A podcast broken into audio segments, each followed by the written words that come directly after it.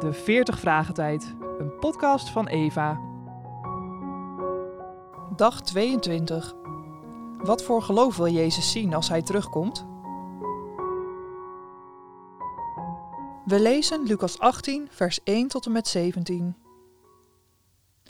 Jezus gaf een voorbeeld aan zijn leerlingen. Daarmee wilde hij laten zien hoe belangrijk het is om te blijven bidden en nooit op te geven. Jezus zei, er was een rechter in de stad. Hij had geen respect voor God en hij hield geen rekening met mensen. In dezelfde stad woonde ook een vrouw. Haar man was overleden. Omdat ze hulp nodig had, kwam ze steeds weer bij de rechter. En zei dan tegen hem, zorg dat ik krijg waar ik recht op heb. Eerst wilde de rechter haar niet helpen, maar na een tijdje dacht hij, ik moet die vrouw toch maar helpen. Niet omdat ik bang ben voor God of omdat die vrouw mij iets kan schelen, maar omdat ik last van haar heb. Ze blijft maar langskomen, straks valt ze me nog aan. Toen zei de Heer, kijk, zelfs zo'n oneerlijke rechter helpt mensen die volhouden. Dan zal God zeker mensen helpen die hij zelf uitgekozen heeft.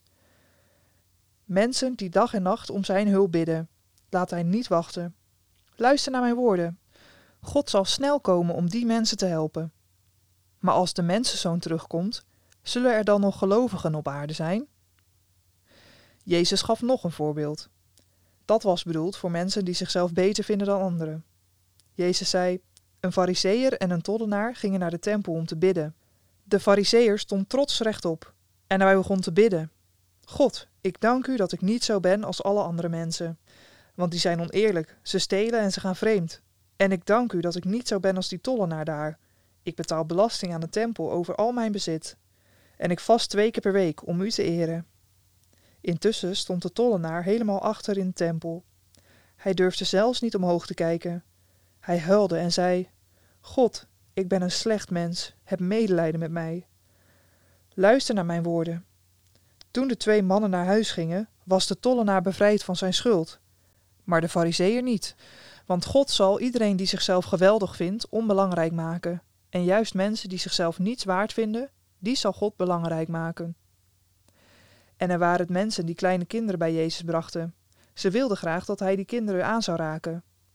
Toen de leerlingen dat zagen, hielden ze die mensen tegen. Maar Jezus riep de kinderen bij zich. Hij zei, laat die kinderen bij me komen. Houd ze niet tegen, want Gods nieuwe wereld is er juist voor hen. Luister goed naar mijn woorden. Je moet openstaan voor Gods nieuwe wereld, net zoals een kind dat doet. Anders kun je er niet binnenkomen. Wat voor geloof wil Jezus zien als hij terugkomt? Het antwoord. Vers 8 wordt vaak verkeerd begrepen. Men denkt dan dat Jezus wil suggereren dat, als hij terugkomt, er nog maar weinig ware gelovigen over zullen zijn. Maar Jezus heeft het helemaal niet over geloof in algemene zin, maar over het geloof. Dat is dat geloof, namelijk het geloof van de weduwe in de gelijkenis. En vooral het geloof van Gods uitverkorenen, die nacht en dag tot hem roepen, hoewel hij hen soms lang laat wachten. Dat is het geloof dat degene die God blijft smeken tenslotte verhoord wordt. Nacht en dag. Tot God roepen klinkt als blijven drammen. En zo noemen sommige mensen het ook. Ze halen er zelfs Matthäus 6 vers 7 bij aan. Dat je niet moet bidden met omhaal van woorden. Toch is wat Jezus in Lucas 18 zegt hetzelfde als wat Paulus zegt. Bid zonder ophouden. En houd sterk aan in het gebed. Jacobus zegt, u krijgt niet omdat u niet bidt. Er is geloof voor nodig om zo te bidden. In vol vertrouwen dat God het beste voor heeft met zijn kinderen. En dat wie aanhoudt in het gebed, verhoring ontvangt. Natuurlijk, wij moeten bidden in Jezus' naam en naar zijn wil. Maar dan geldt ook, dan weten wij dat wij het gevraagde, dat wij van hem hebben gebeden, ontvangen. In de gelijkenis die erop volgt, die van de fariseër en de tollenaar in de tempel, vinden wij ter illustratie 2 gebeden. Het gebed van die fariseër luidt, O God, ik dank u dat ik niet zo ben als al die andere mensen. Rovers, onrechtvaardigen, overspelers of ook als deze tollenaar. Ik vast 2 maal per week. Ik geef 10e van alles wat ik bezit. Het gebed van de tollenaar luidt totaal anders. O God, wees mij, de zondaar, genadig. Hier grijpt Lucas al vooruit op de leer van Paulus over de rechtvaardigmaking. De tollenaar ging gerechtvaardigd naar zijn huis, in tegenstelling tot de farizeeër.